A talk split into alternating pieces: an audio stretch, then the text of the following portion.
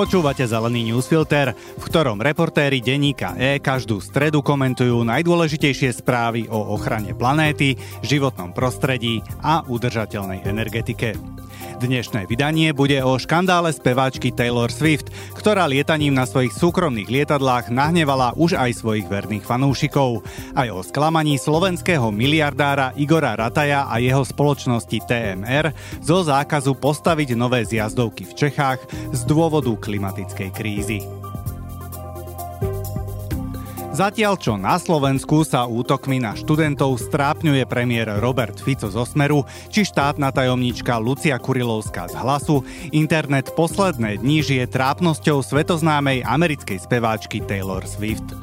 Tá pohrozila právnymi krokmi 21-ročnému študentovi Floridskej univerzity UCF Jackovi Swinimu za to, že upozorňuje na jej lety súkromným lietadlom. Speváčka tvrdí, že to ohrozuje jej súkromie. Je to nezmysel. Pohyb lietadiel môže sledovať ktokoľvek, tieto dáta sú verejne dostupné. Tí šikovnejší ich vedia analyzovať a upozorniť na známe celebrity, politikov a miliardárov, ktorí lietaním na súkromných triskáčoch vypúšťajú emisie. O Taylor Swift sa veľa diskutuje aj preto, že si pred pár dňami zaletela na otočku na finálový zápas Ligy amerického futbalu Super Bowl, aby mohla povzbudzovať svojho partnera, ktorý hrá za tým Kansas City Chiefs. A to sa deje v čase, keď prístroje, ktoré sledujú životné funkcie planéty, hlásia, že je v kritickom stave. Uplynulý január bol ďalší z radu najteplejších mesiacov na Zemi od začiatku meraní. Graf s teplotou oceánov sa zbláznil a vedci našli ďalšie dôkazy o kolapse kľúčového prúdenia v Atlantickom oceáne, od ktorého závisí aj počasie a 4-ročné obdobia na Slovensku. V tomto vydaní Zeleného newsfiltra sa okrem iného pozrieme aj na to, ako to ovplyvňuje biznis slovenského miliardára Igora Rataja a jeho firmy Tatry Mountain Resorts. Dnešné vydanie Zeleného newsfiltra má 1500 slov a pripravili ho pre vás Tomáš Grečko, Alžbeta Kyselicová a Bianka Mária Bálintová.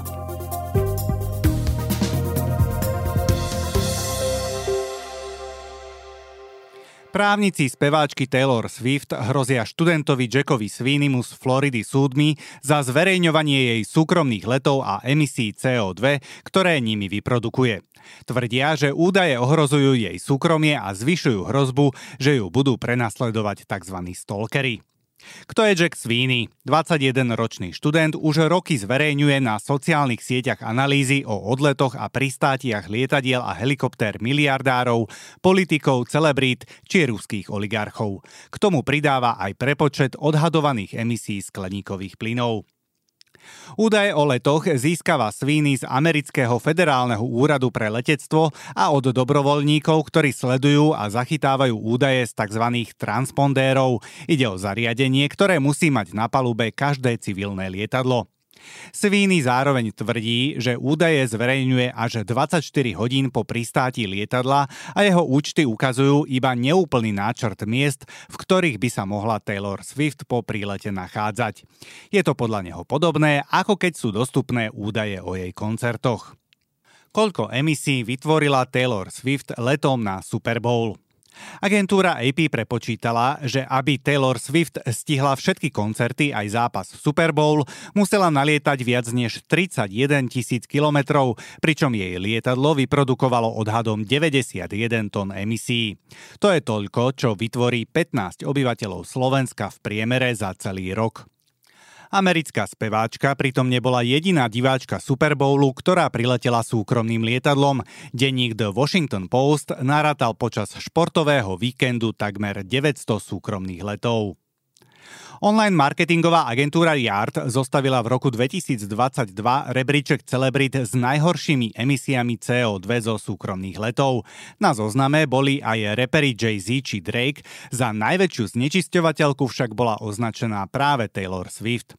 Keďže spoločnosť analyzovala dáta z Twittera, treba brať poradie celebrít s rezervou. Do analýzy okrem toho nemuseli byť zahrnutí menej mediálne exponovaní miliardári a oligarchovia a navyše celebrity svoje súkromné lietadla aj prenajímajú. Slovenskému miliardárovi sa roztopil sen o výstavbe nových zjazdoviek. České úrady zakázali slovenskému podnikateľovi Igorovi Ratajovi a jeho spoločnosti Tatry Mountain Resort rúbanie lesa a budovanie nových zjazdoviek na severe Čiech v lyžiarskom areáli Ještet nedaleko Liberca. Na prípad upozornil spravodajský portál Seznam správy. Slovenský podnikateľ si tamojšie lyžiarske stredisko, označované aj ako Český Innsbruck, prenajal od mesta pred vyše šiestimi rokmi. Vtedy ešte nikomu nepovedal, že chce neskôr vyrúbať 53 hektárov lesa a postaviť dve nové veľké zjazdovky a lanovku. Projekt navyše počítal s tromi veľkými nádržami na vodu, z ktorej by sa dal vyrábať umelý sneh čo ukázal posudok.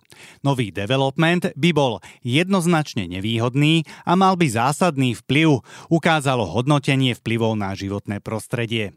Riziko nedostatočnej snehovej pokrývky je extrémne vysoké, píše sa v ňom. Projekt by zhoršil aj sucho a zvýšilo lokálnu teplotu a nebezpečenstvo požiarov. Vzhľadom na teplejšie zimy by bolo treba viac zasnežovať, čo zase zvyšuje spotrebu vody aj energií. Za pozornosť stojí aj fakt, že posudok, ktorého súčasťou bola aj klimatická štúdia, si od konzultačnej spoločnosti objednalo mesto Liberec. Nespoliehalo sa teda iba na dokumentáciu, ktorú pripravil investor, čo je bežný postup na Slovensku. Čo na to Igor Rataj? Z postoja českých inštitúcií je rozpačitý, až otrávený, komentuje portál Seznam správy. Je to pre nás nová skúsenosť. Pracujeme v rôznych krajinách vrátane národných parkov, ale s takýmto prístupom sme sa asi ešte nestretli, povedal portálu Podnikateľ. Úplne pritom ignoruje dôvod, pre ktorý úradníci rozširovanie zjazdoviek nechcú povoliť, teda klimatickú krízu a z nej plynúce zmenšovanie snehovej pokrývky počas zimy. Pre TMR musí byť čítanie analýz o vplyve klimatickej krízy na ich biznis nepríjemné. Ku koncu tohto storočia budú podľa predpovedí analytikov zo Slovenského inštitútu environmentálnej politiky udržateľné iba vysoko položené lyžiarske strediská. Do výšky 1000 metrov nad morom sa prevádzka lyžiarských stredisk neoplatí. Najvyšší bod Libereckého ještedu, ktorý sa nachádza o niečo severnejšie než Slovensko, leží vo výške 1012 metrov. Všetko ďalšie z uplynulých 7 dní, o čom by ste mali vedieť. Gabriela Matečná je treťou štátnou tajomníčkou Enviro Resortu. Ministerstvo životného prostredia vytvorilo post tretieho štátneho tajomníka, bežne majú ministerstva iba dvoch. Nová štátna tajomníčka Gabriela Matečná z SNS v minulosti riadila rezort pôdohospodárstva, pod ktorý spadali aj štátne lesy Slovenskej republiky. Bolo to v čase, keď Slovensko ťažilo lesy, v ktorých žili hlucháne. Slovensko prehralo súd pre ich nedostatočnú ochranu. Teraz sa čaká na to, či súdny dvor Európskej únie uzná, že sa Slovensko napravilo a alebo uloží pokutu. Taraba chce postaviť vodné dielo Slatinka, ktoré nikto nepotrebuje. Minister životného prostredia Tomáš Taraba otvára projekt výstavby vodného diela Slatinka na rieke Slatina, kúsok od miesta, kde sa vlieva do Hrona. O tejto stavbe sa začalo hovoriť už v 50. rokoch minulého storočia. Nie je však jasné, kto ho ešte dnes potrebuje. Taraba argumentuje chladením elektrárne v Mochovciach, no podnik reaguje, že vody má dosť. Prečo je to problém? Nádrž by zatopila 12 km dlhé údolie s cennými biotopmi a ojedinelými prírodnými spoločenstvami, ktoré patria do európskej siete chránených území Natura 2000.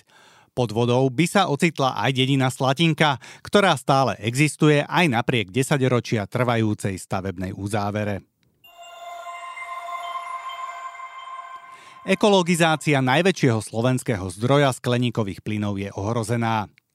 Košické oceliarne US Steel mali dostať z plánu obnovy 300 miliónov eur na výmenu pecí spaľujúcich neekologický koks za elektrické. Súčasná vláda teraz uvažuje, že im peniaze napokon nedá a chce ich presmerovať do iných projektov. V čom je problém? Projekt je časovo náročný a americká matka oceliarní už niekoľko rokov nevie povedať, či ho zrealizuje.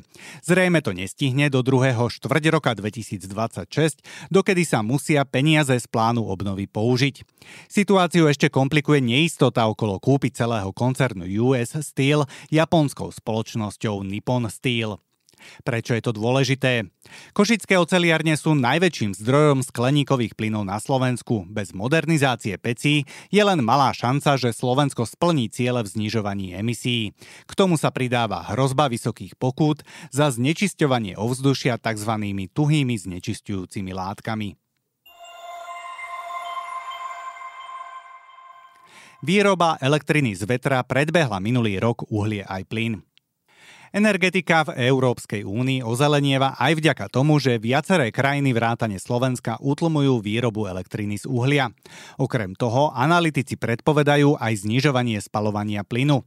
Minulý rok výroba elektriny z týchto dvoch hlavných fosílnych zdrojov klesla v Európskej únii medziročne o 19 Tri hlavné obnoviteľné zdroje, teda vietor, voda a slnko, vyprodukovali naopak o 18% elektriny viac.